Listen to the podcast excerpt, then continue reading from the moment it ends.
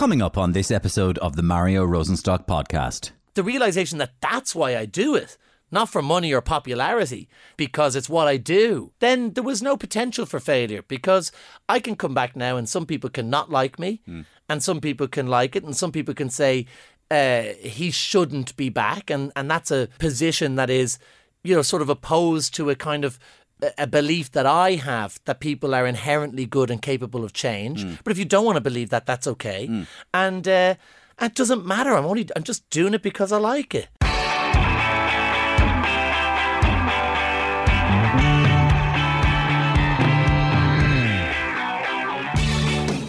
Well, I'm not joking. This was genuinely one of the most enjoyable conversations I've had on this podcast series to date, which has been going, I suppose, two and a half years now. Um, not only is Al Porter a genuinely funny man, but he is also a deeply intelligent fella, self aware, um, and has a very powerful personal story to tell at such a young age, only um, 30 years of age, I think he is. Al has just come out the other side of an incredibly difficult few years where he was, by his own um, uh, doing, completely out of the public eye, having been very much in it for many years. But now he's back on tour. He's selling out venues again, and he joined me in studio to share his story and tell me about how it feels to be back in action. It was a tremendous conversation. I enjoyed it so much. Al has changed a lot. Um, he was such a larger than life character before, but as he admitted himself, it was very much a kind of a persona. Now he is what I would describe as the real Al, the genuine Ali Daly, as they used to say. Um, he's spent a long time working on himself, and um, and it has produced the real Al Porter, and a, a real pleasure to be around.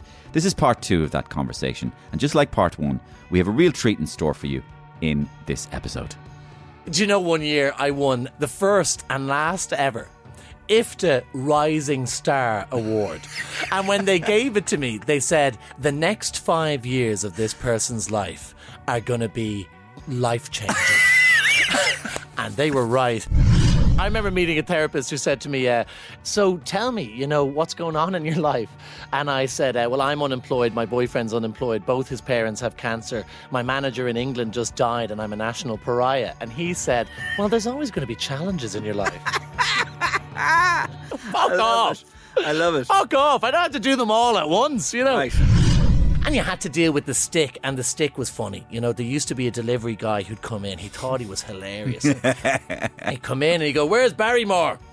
Where's Barrymore? here. Here, Barrymore, come over here. I have a good one for you. I'm going, Oh, Jesus, you know. That's all coming up in just a couple of minutes' time. And by the way, if you haven't heard it yet, you should definitely check out part one. Just scroll back and uh, click on part one. Um, you'll get a lot more out of this conversation as a result. This week's comedy is all concerning, well, there's so many big stories this week. A lot of them are depressing, and it's hard to um, make light of some of those stories. I think you know what I'm talking about myself, yourself. Um, but there is one story that's uh, a kind of a, another dominator in the news, and that is Bruce Springsteen is back again. Bruce Springsteen is back again. Tickets are expensive, and we go live now to, to Leopardstown to join Des Scahill for uh, the first race of today. Des, over to you. Thanks, Mario. They're coming into line for the Could You Be Really Arsed to go to Bruce Springsteen handicap hurdle. Just waiting for them to start. Oh, and they're off now. They're off. That's a quick start in the Bruce Springsteen Could You Be Really Arsed? And first to show is he's back again. He's back again, followed by Wasn't He Here Last May? Wasn't He Here Last May? He's back again. This is followed by Man of the People getting into the action now. Man of the People. Man of the People. Wasn't he here last year? Um, have you seen the price of tickets trying to get into it? Have you seen the price of tickets? He's back again. Christ on a bike. Have you seen the price of tickets? Christ on a bike, side by side. Have you seen the price of tickets?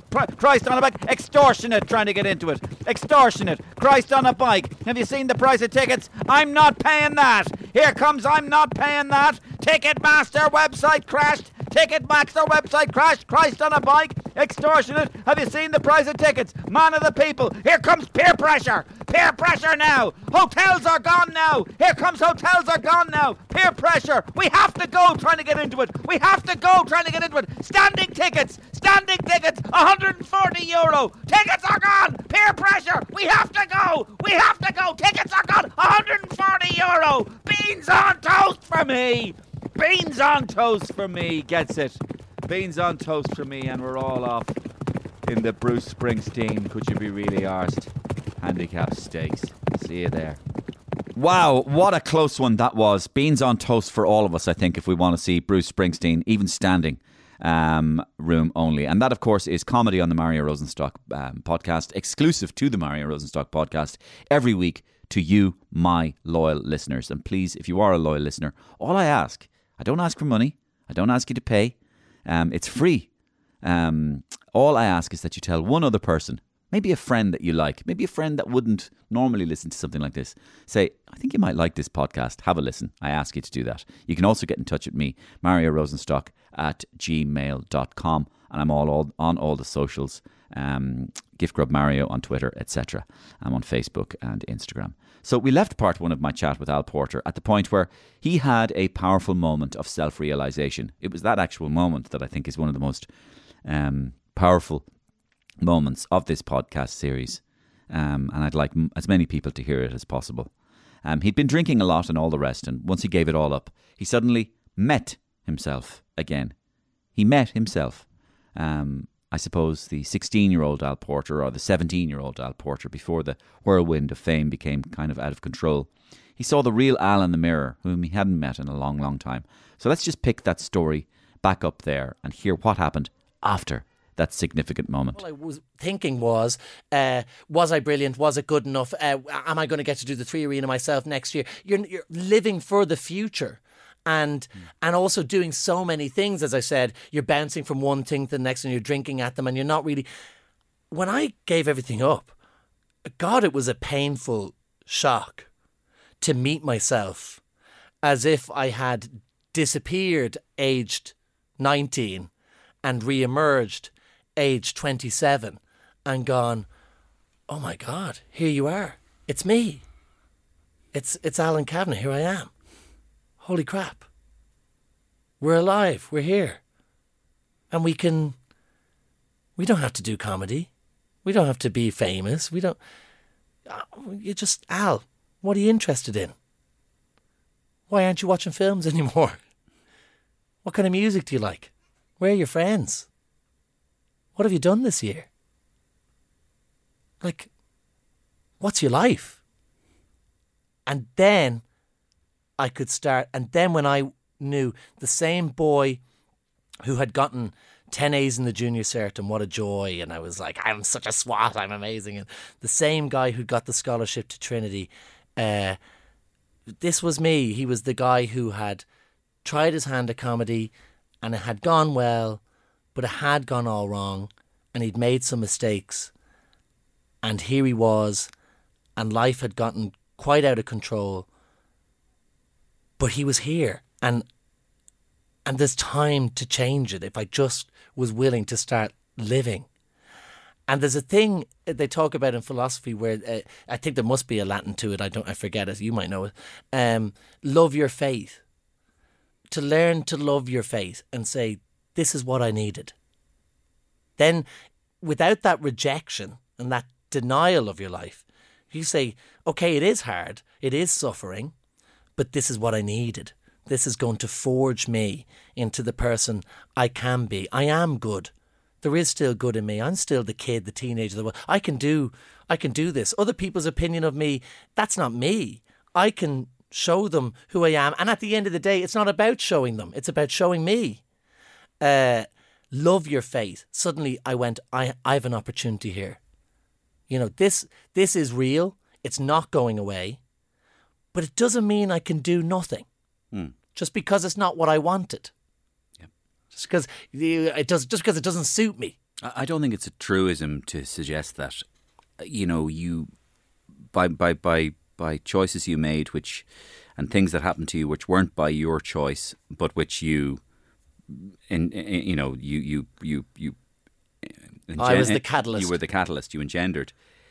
You've actually fast tracked a kind of a a kind of a path to some form of self realization, self knowledge that other people um, never um, achieve because uh, they never meet themselves mm. as you met yourself for warts and all. You finally mm. met yourself. Mm. and some people never meet themselves.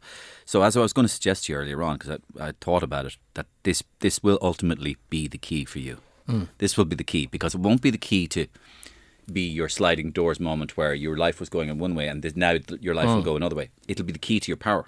Yeah, it'll be the key to your strength, and it will last forever. Yeah. And you will always have the strength because you will use this for good for other people, and you'll be you will be good to other people, and most critically, you'll be good to yourself. Yeah, please God. And I think uh, that is since that day, since the moment of uh, everything has improved. Mm. You know, when I decided I had, I thought long and hard. Why would you do, uh, say, stand-up comedy? And I thought, well, because uh, because I have to, because I want to, because it is my passion. Passion, obviously, coming from the word for suffering. So you know, and and and so I did it regardless of the potential for failure because it wasn't about succeeding then. It, you know, it's hard to try something if you're afraid it's going to fail. Um, whereas when I stood up this time last year, when I did 10 minutes in the Dragon Inn in Tallaght Village, and I finally just got up, I'd been getting sick in the toilet, nervous and everything, but I said, I want to do this because I like to make people laugh. Yeah. And it's there's a lot of investigative stuff goes on in uh, uh, interviews about the psyche of the comic, and people talk about, you know, why do they want to make people laugh and the need for validation and all that. But ask anybody who knew me since I was a kid, and you know, before you're you're you're too young to have developed some sort of pathology, you know. I loved to make people laugh. Yeah. It's it's in my blood. Mm. It's it, that's a cliche, but it is. When I was baptized, apparently, I was the only baby that just broke his shit laughing. All the other ones cried, and I just broke my shit laughing. And my mm. mum said the whole church laughed the mm. day you were baptized because you were the last baby up mm. and all the babies had cried and you couldn't stop laughing and the whole church mm. laughed. Mm. And I remember being six and standing up in the yard in school and in our yard it was like from junior infants up to like third class it was quite a mixed yard massive school and uh, i stood up on the decking and started pretending to be a carrot and a potato in a duologue with each other that i'd kind of mm. done an improv in mm. drama class nobody asked me to uh, and i had five people sit down six people sit down and it sounds like something from a movie but this is burned into my memory everybody sat down the bells rang but the teachers let me finish. 20 minutes later, I always went over time, even then. And, uh, and then everybody applauded at the end. And, and I was the kid that was carted around to read his poems that he had come up with. And I used to write poems and plays and all that. I've been doing this my whole life. And the, the rediscovery that I do it because it's what I do. It's just what I do. Mm. Um, it's what makes you come alive. Yeah. And so the realization that that's why I do it, not for money or popularity, then there was no potential for failure because I can come back now and some people can not like me mm. and some people can like it and some people can say uh, he shouldn't be back and, and, and that's a that's a position that is you know sort of opposed to a kind of a belief that I have that people are inherently good and capable of change. Mm. But if you don't want to believe that, that's okay. Mm. And uh, it doesn't matter. I'm only I'm just doing it because I like it. So when I wasn't depressed, I did have the odd real job, and uh, I worked as a technician in the pantomime. Uh, oh. in the Olympia, and I would be down the back doing uh, sound, uh, along with a great soundman called Terry Heron. Yeah. And uh, at first, it was difficult because I wrote the lines, yeah. and uh, I wasn't directing at the time. Simon Delaney was his yeah. fantastic director, actually brilliant. And uh, but you're watching another guy do your part. You know, you're going, "That's my part," you know, and and he's getting the laughs, and yes. and you're pressing QLab, and you go next cue, next cue, and you know, turning up the fader and down the fader. Mm-hmm. But I wanted to be in the theatre, and I needed the money, mm. so I did theatre crew and things, and uh, eventually I ended up loving it. And and even when last year I directed the panto, I still did crew because I went, sure, I'm going to be there anyway. Yeah, yeah I'm going to go in as the director yeah. anyway, so I'm going to stay and do crew, and. Uh, so I did that, but I did an even more normal job than that. I used to do warehouse work, and that was uh, I loved it. I just I just adored it. I you it was we played music. We were packing away drink. And uh, and it's funny because I was still drinking like a madman at the time. But my dad would say to people, they go, "How's Alan?" And he go, "Oh, he's packing in the drink," and they all thought I'd given it up. So then they'd see me and go, uh, "I don't think so." When you said packing in the drink, brilliant. Uh, the odd drink order used to go missing every now and then. No, it was a really good. Uh, I can't tell you the name. It was a really good uh, uh, drinks distributor, like off licensing type thing. And you know, some celebrities put in some savage orders at Yes. Christmas. Yeah, because I'm packing it up. I'm gonna. I used to like interview you on the radio, and now I'm like, oh, having a lot, plenty of vodka this week. I see. You know, plenty, Yeah. and packing it away. I really liked it. The people I worked with Yeah. were lovely, and I was in the back room, and it was just nice to have routine, uh, uh, to get up, go somewhere, and and to feel valued, to feel of value that I could do something. I wasn't useless. I could do something as a part of the team, and I could do a good job. And uh, and you had to deal with the stick, and the stick was funny. You know, there used to be a delivery guy who'd come in. He thought he was hilarious. he'd come in and he'd go, "Where's Barrymore? Where's Barrymore? Here." Here, Barrymore, come over here. I have a good one for you. I'm going, oh, Jesus, you know. And uh, anytime you said anything funny, you know, uh, somebody would say, oh, you're not on stage now. Al. You're not on stage now. And I go, we'll see. We'll see. But I really, I really liked it, actually. And uh, But that humour, uh, where's Barrymore and everything? Yeah. I mean, that would give you faith almost, you know, that they're willing to.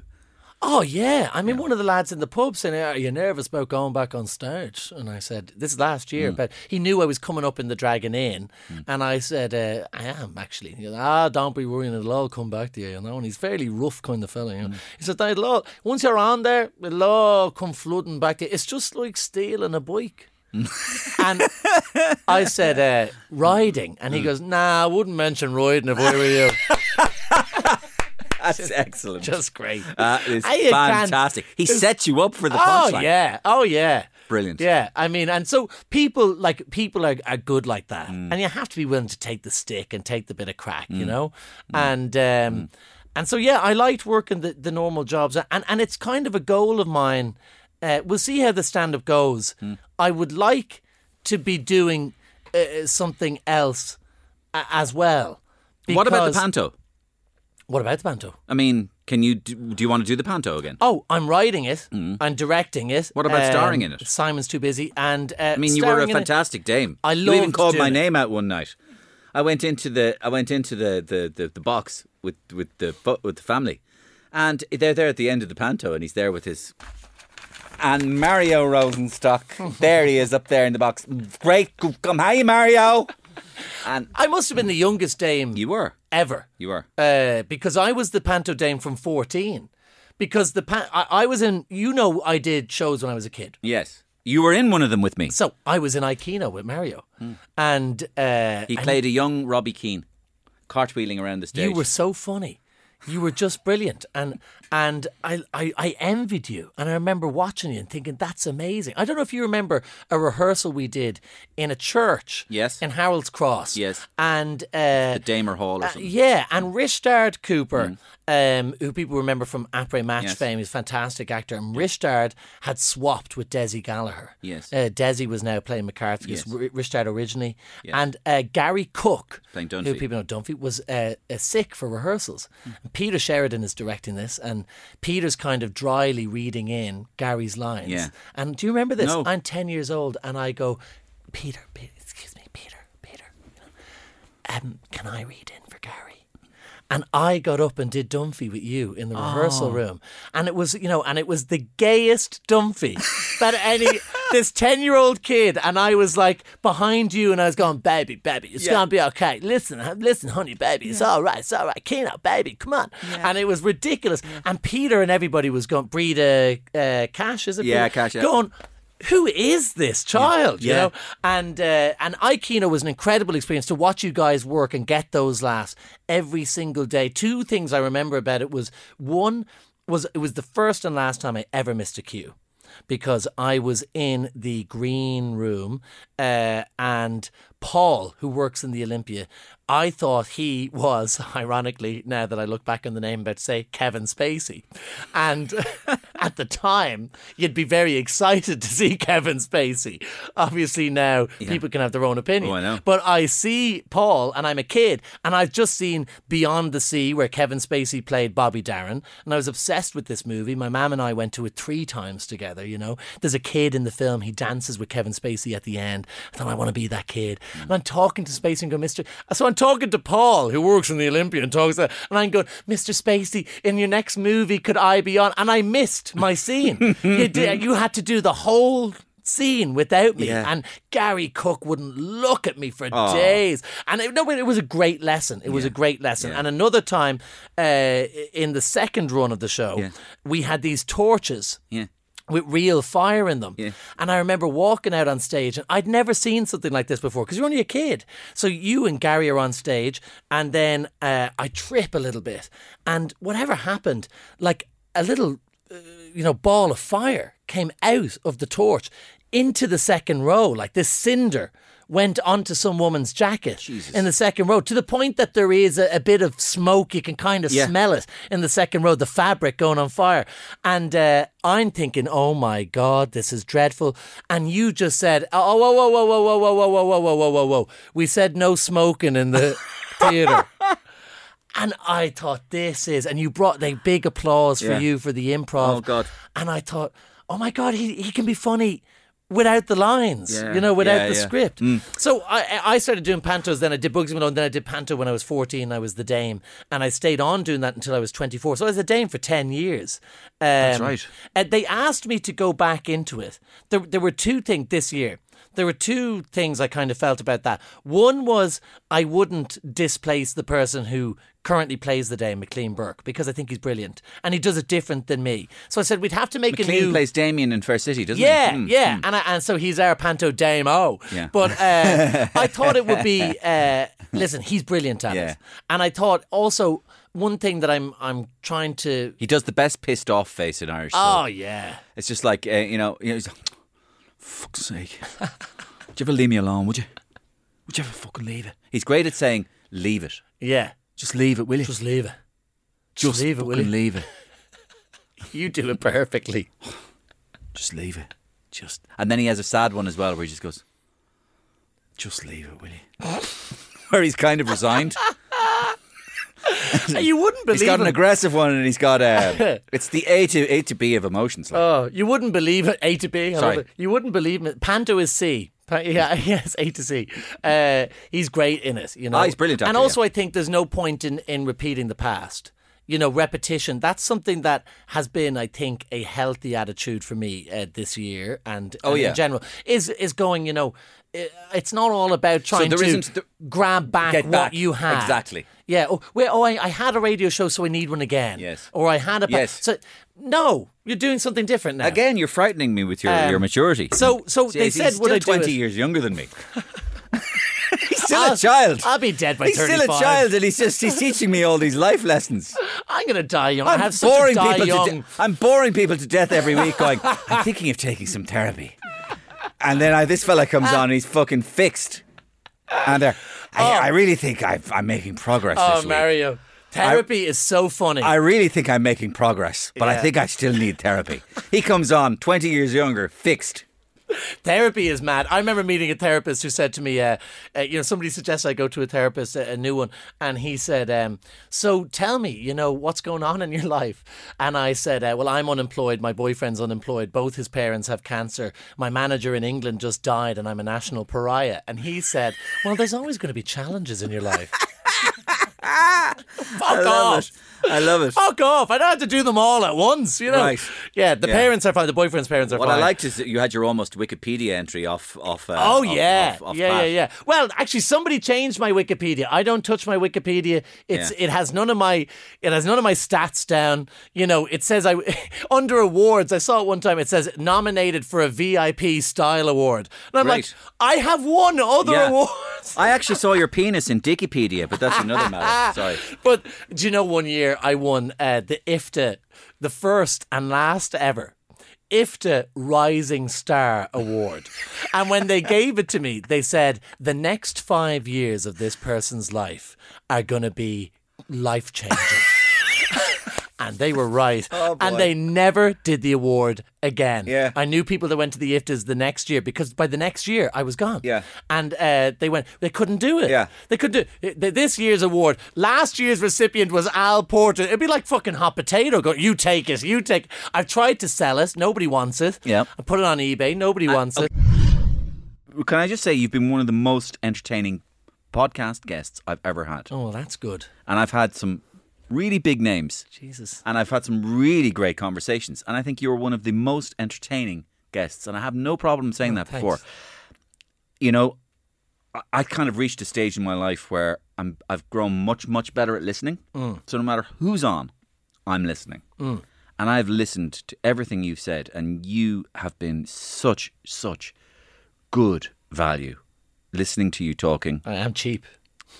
Cheap, but you said it wasn't about the money anymore. It's not about the money anymore. and you've been such good value. Great. And I'm really, really excited for what's in front of you, what's, Great. what's in store for you. No, really thanks. excited. Tell me about Vicar Street. There are going to be two Vicar Streets. The second one is already it's almost sold out, and and that's great. When is the second are- one? That's in March. All right, what date? Um, March twenty third. March 23rd. Yeah. Al Porter in Vicar Street. But I can't wait, Mario. I think people will be surprised by the show, you know, because they wonder what it's about.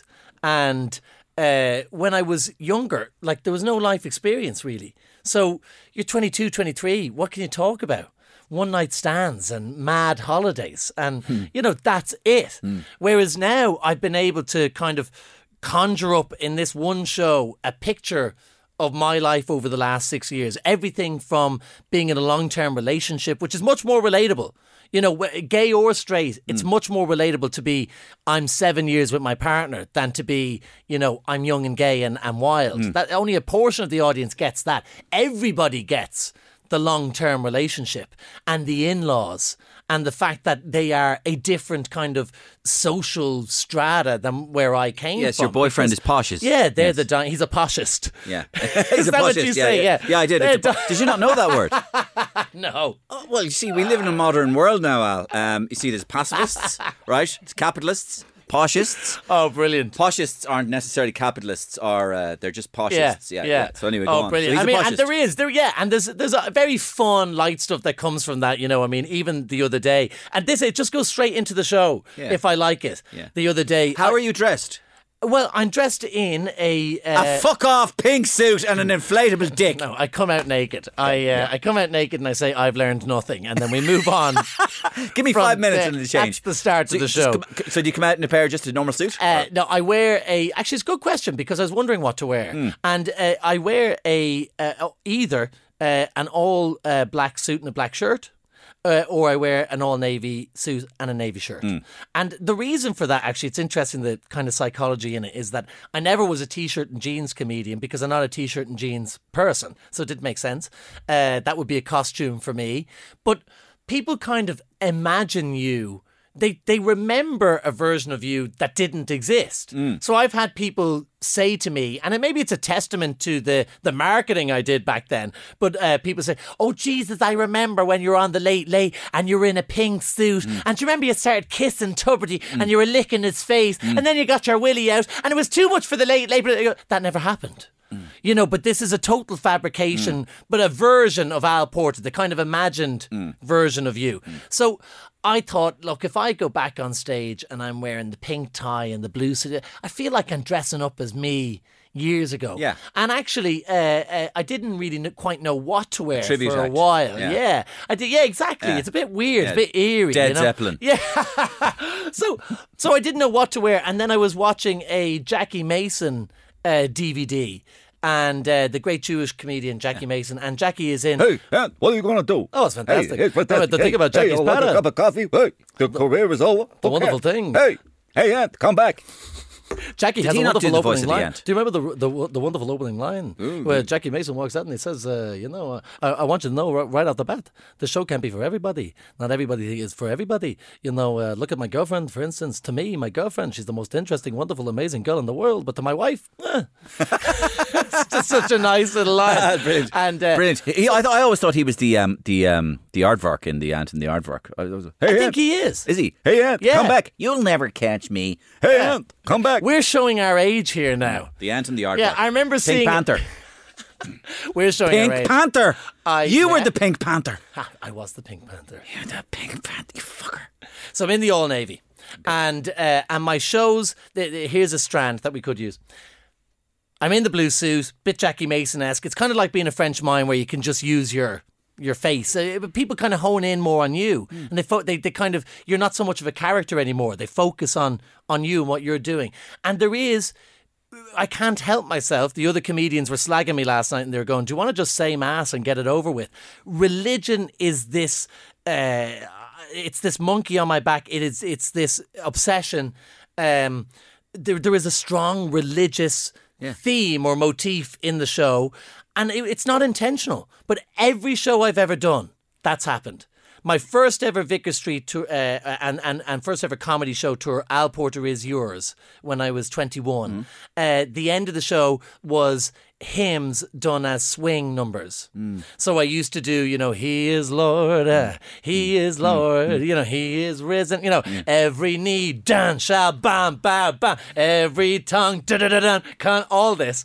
Uh, and it was all the communion I used to hand out. How, how ridiculous is this now when you're a kid? Handing out uh, uh, bread to the, unsanctified obviously, bread to the front row of the audience, and it was outrageous. But religion was came up quite a lot my second show, Al Porter at Large, that was nominated for the Edinburgh Comedy Award, and that was such a big thing. The end of the show was singing uh, uh, Smokie's Alice, you know, Who the Fuck is Alice, as a hymn. And it was uh, Jesus, Who the Fuck is Jesus? And now this time again, uh, and I won't give away the reason why in the show, but I, I actually over the years have kind of uh, come back to my faith. I, I was always fairly religious and then I kind of went through my wandering period and now I would be kind of come back to it as a bit of an anchor so I thought I'm not going to, you know, include it in the show. I thought I'm not going to like take the piss out of something when now I can kind of see the emotional, spiritual kind of value of it. And uh, and then something happened in my life uh, where a, a gift of a little angel was given to me by my neighbours. I suppose I'll do this as a little teaser. It won't give away the show. And it became the kernel of the idea for the entire show. So when I was at my lowest ebb, uh, my neighbours, Kevin and Annette, gave me this little angel pin. And they said, uh, We prayed to this when we were doing IVF. And we think you should pray to it now and you should have it. And I took it and I went into my house.